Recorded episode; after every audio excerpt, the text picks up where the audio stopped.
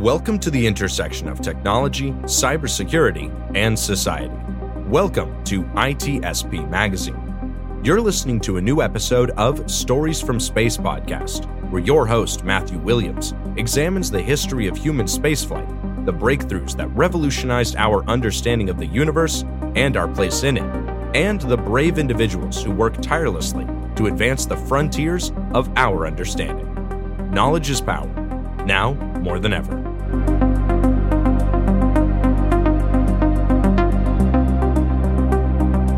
The authors acknowledge that this podcast was recorded on the traditional unceded lands of the Lekwungen peoples.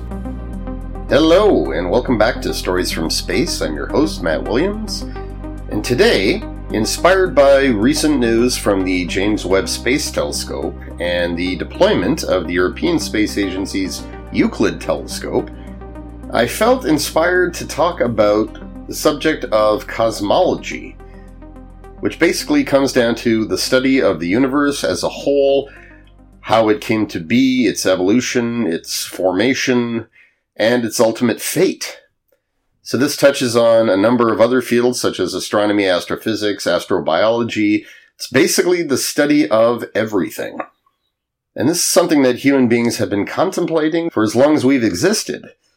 And if we look at how our astrological and astronomical traditions have evolved since ancient times, we can see that with every new major discovery, with every new shift in consciousness, our concept of the universe, our concept of what constitutes the cosmos, it has grown exponentially.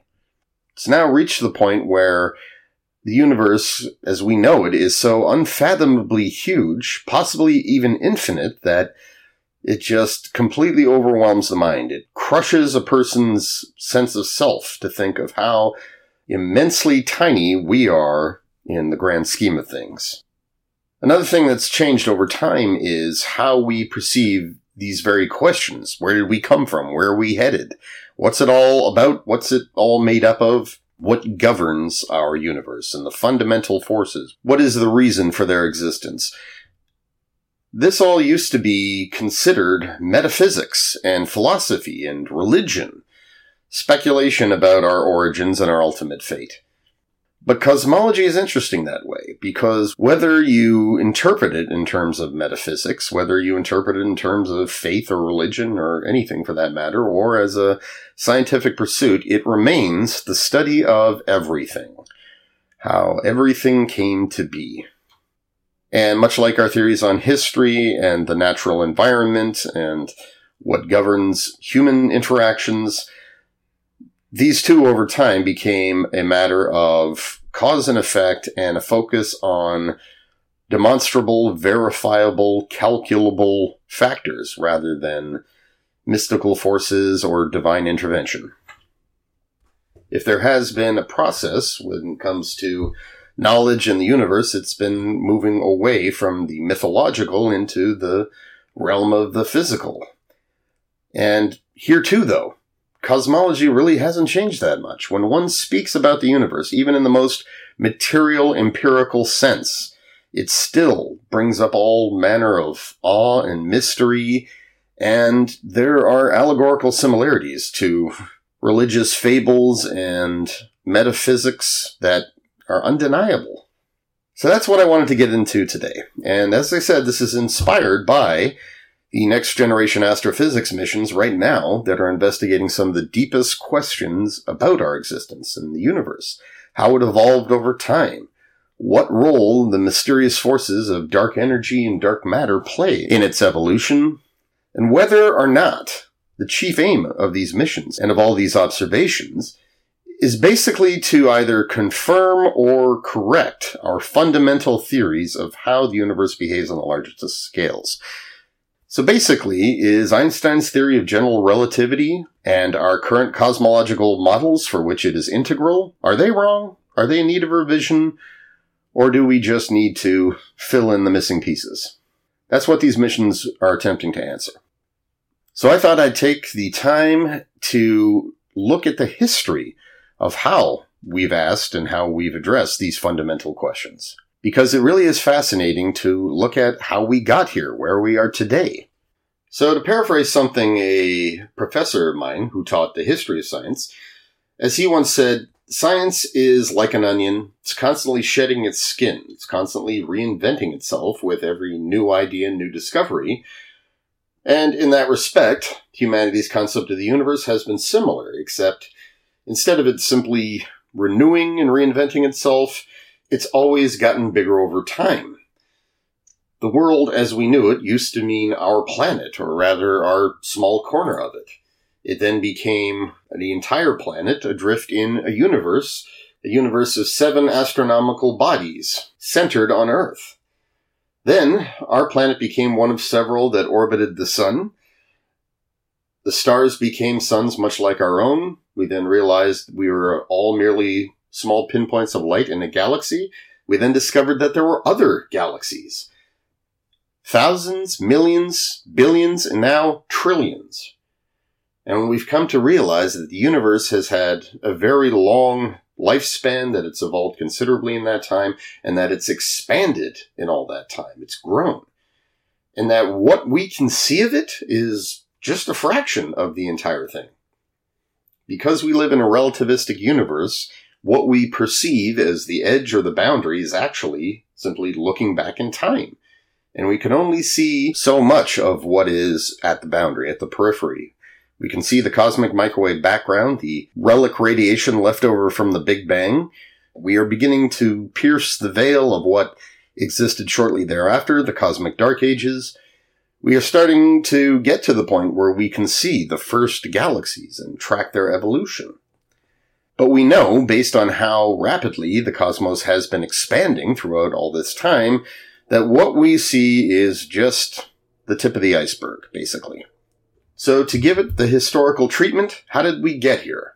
Now, every culture on the planet, since time immemorial, has had its own cosmological and astronomical traditions, and we're limited in how much we know about our own past as a species, largely because written records are what we have access to, and of course, many cultures have been quashed and their traditions forcibly or inadvertently lost over time.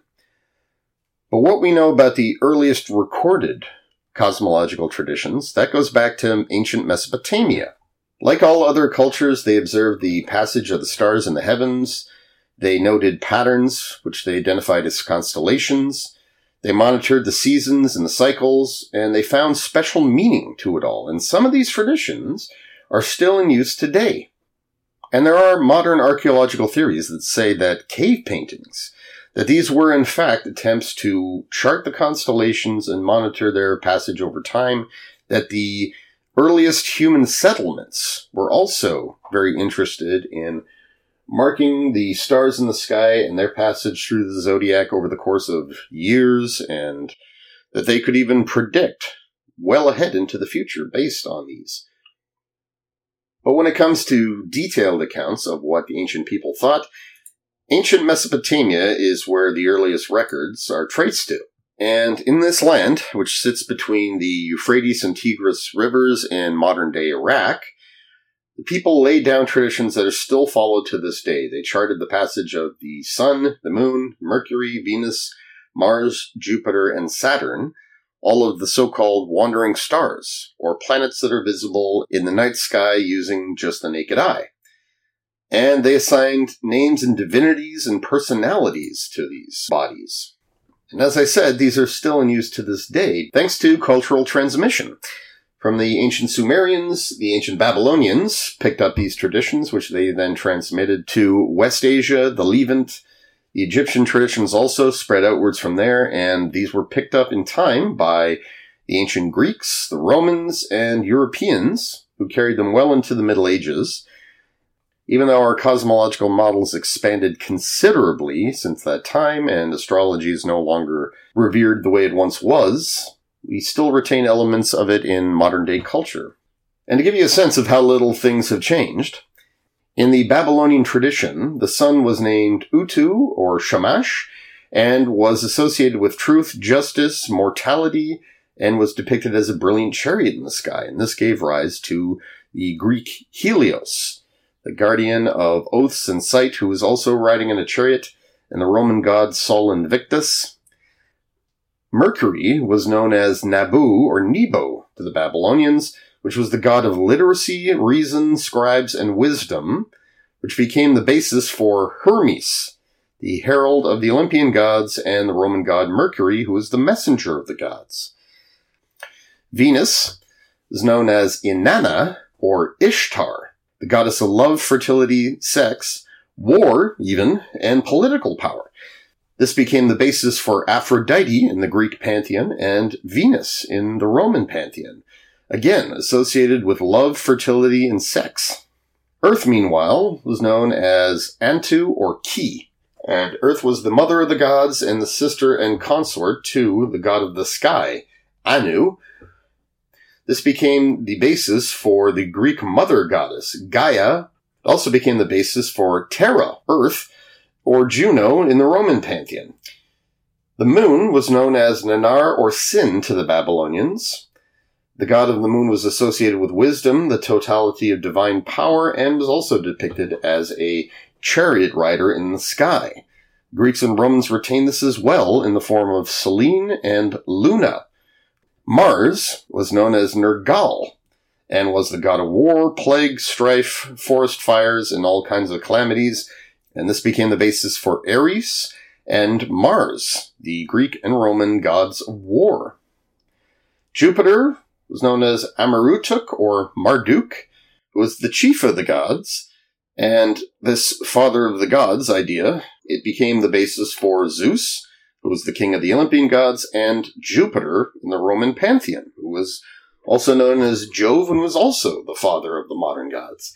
And last, Saturn was known as Ninurta or Ninib, which was a warrior deity, the god of agriculture, and the patron god of farmers. And this was reflected in the Greek pantheon, where Kronos, the father of the Titans, and Zeus was also the god of the harvest.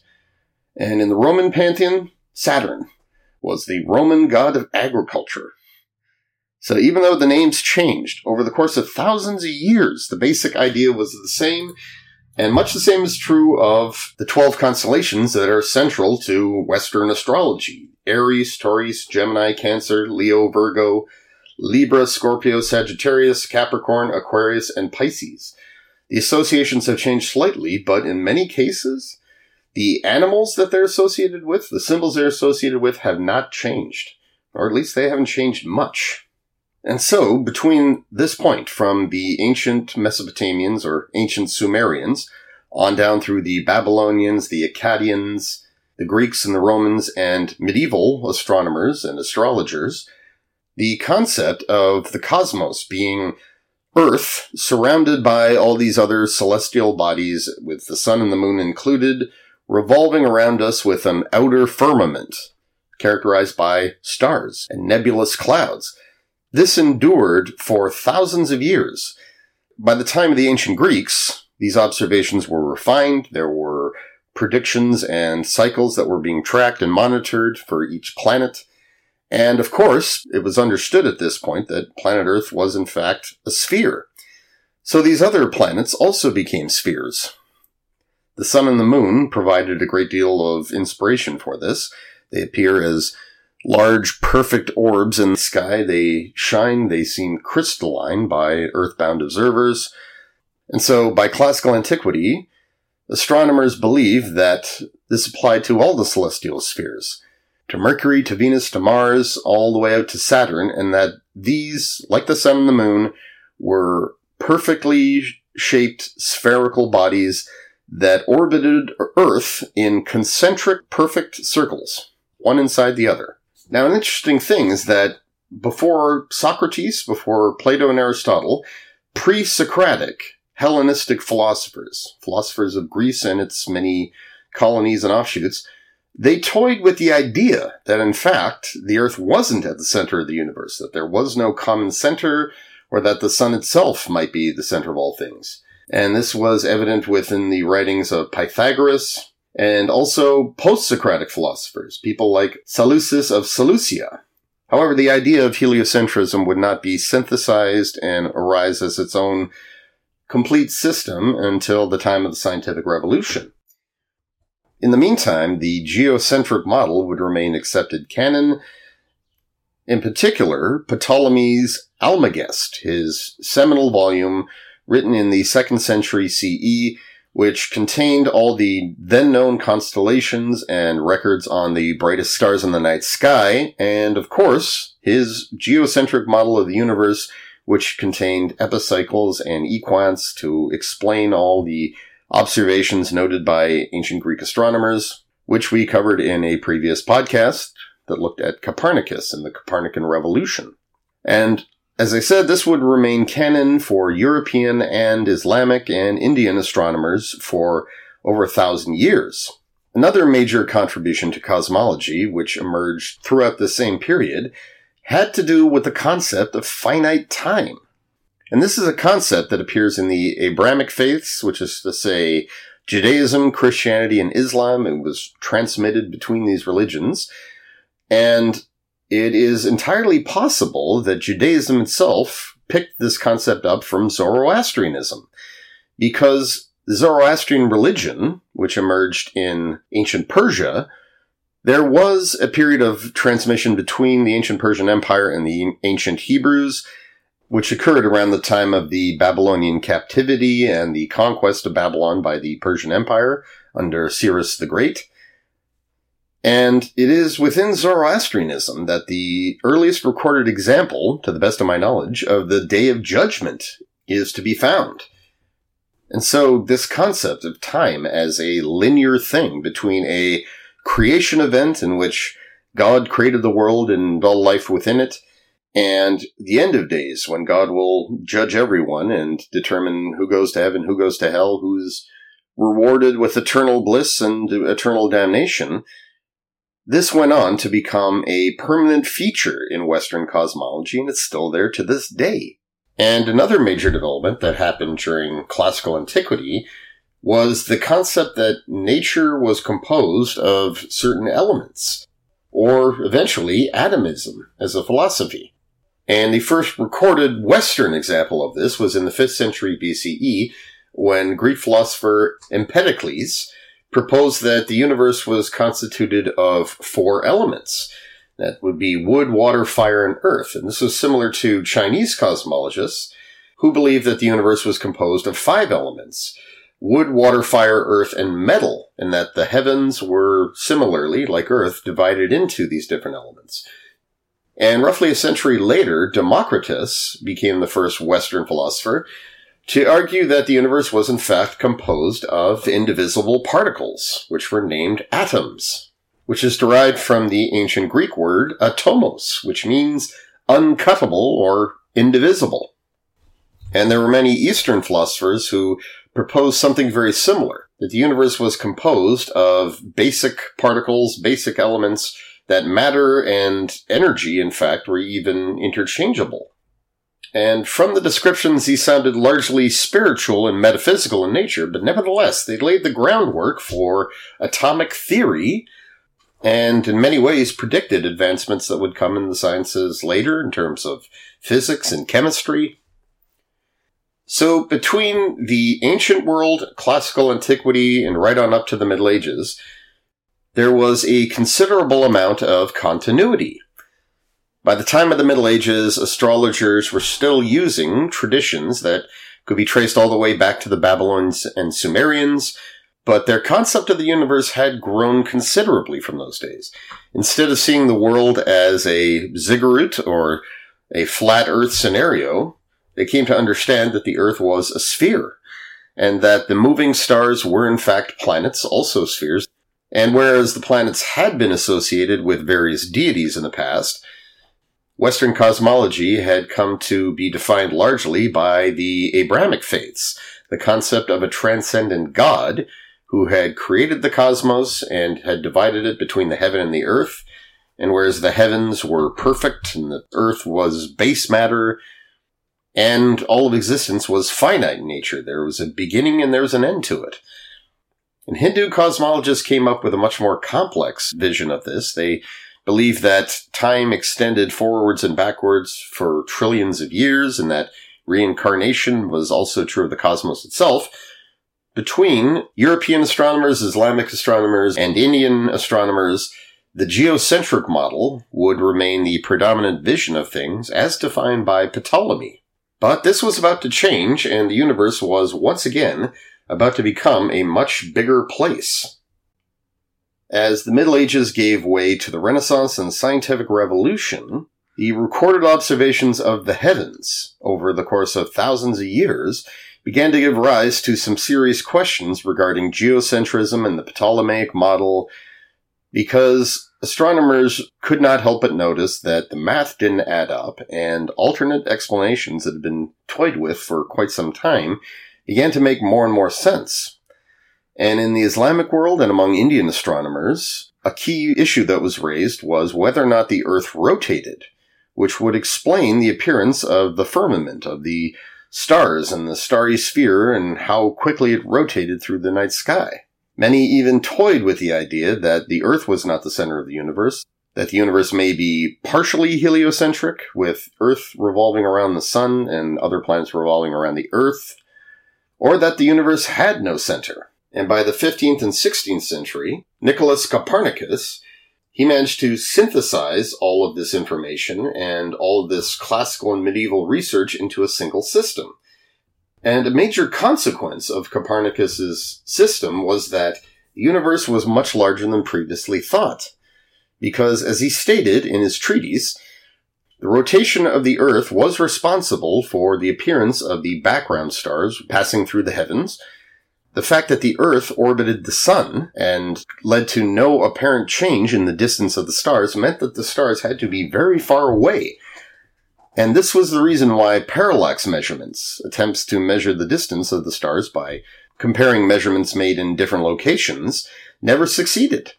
And this would be refined by Galileo, Kepler, and Newton, who introduced telescopic observations that helped resolve questions of distance and appearance, and as well Kepler introducing the notion of elliptical orbits, because even Copernicus and Galileo still believed that the planets orbited around the sun in perfect concentric circles. And then Newton, who provided a unified theory of gravity and how it governed all objects in the known universe. This finalized the heliocentric model and gave rise to the modern view of the solar system.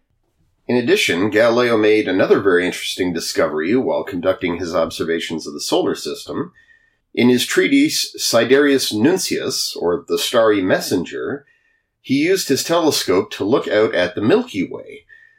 So for thousands of years, astronomers had been looking at the Milky Way, and they perceived it as being this nebulous cloud that streaked across the sky, and it received the name the Milky Way for this reason.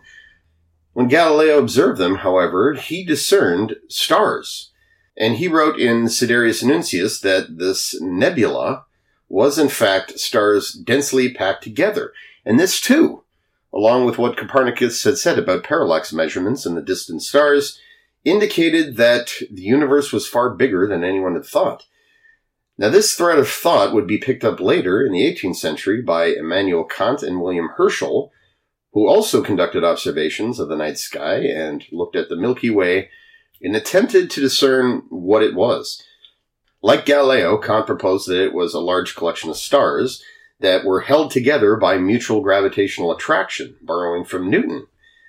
And as he described it, he theorized that, like the solar system, it rotated around a common center and that it flattened out into a disk. He further speculated that other nebulous clouds that could be seen in the night sky, separate from the Milky Way, were in fact other galaxies and not clouds of gas. In 1785, William Herschel took this a step further and attempted to map out the shape of the Milky Way. And this was painstaking work and consisted of him counting the stars and positioning them relative to Earth throughout the night sky and from all this, he derived a very interesting illustration of what the Milky Way looked like. It did not look like a disk at all or the common fried egg profile that we are familiar with today. It looked much more like a leaf or some kind of elongated aquatic creature, which had a front end that looked almost like a tentacled face and a rear section that looked like a tail with two large fins.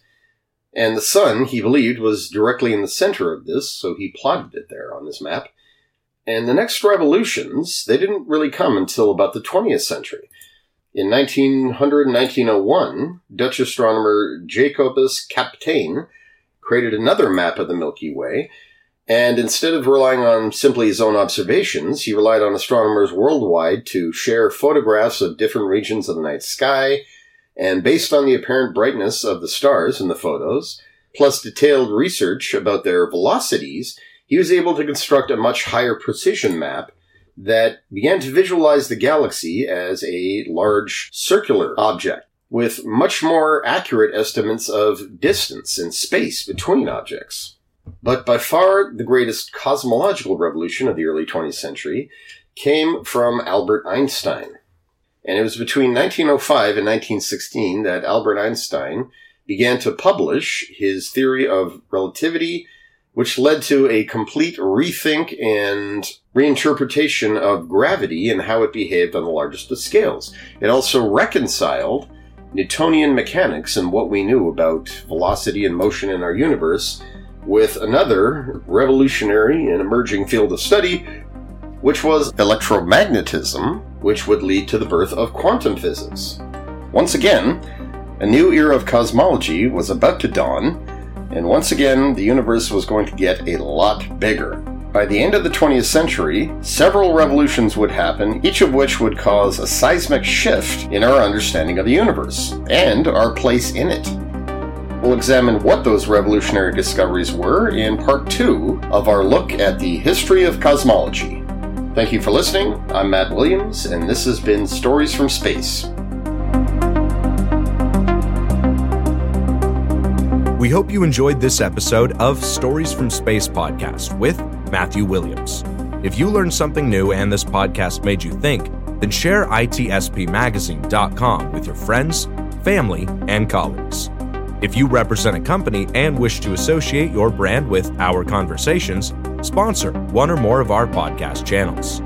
We hope you will come back for more stories and follow us on our journey. You can always find us at the intersection of technology, cybersecurity, and society.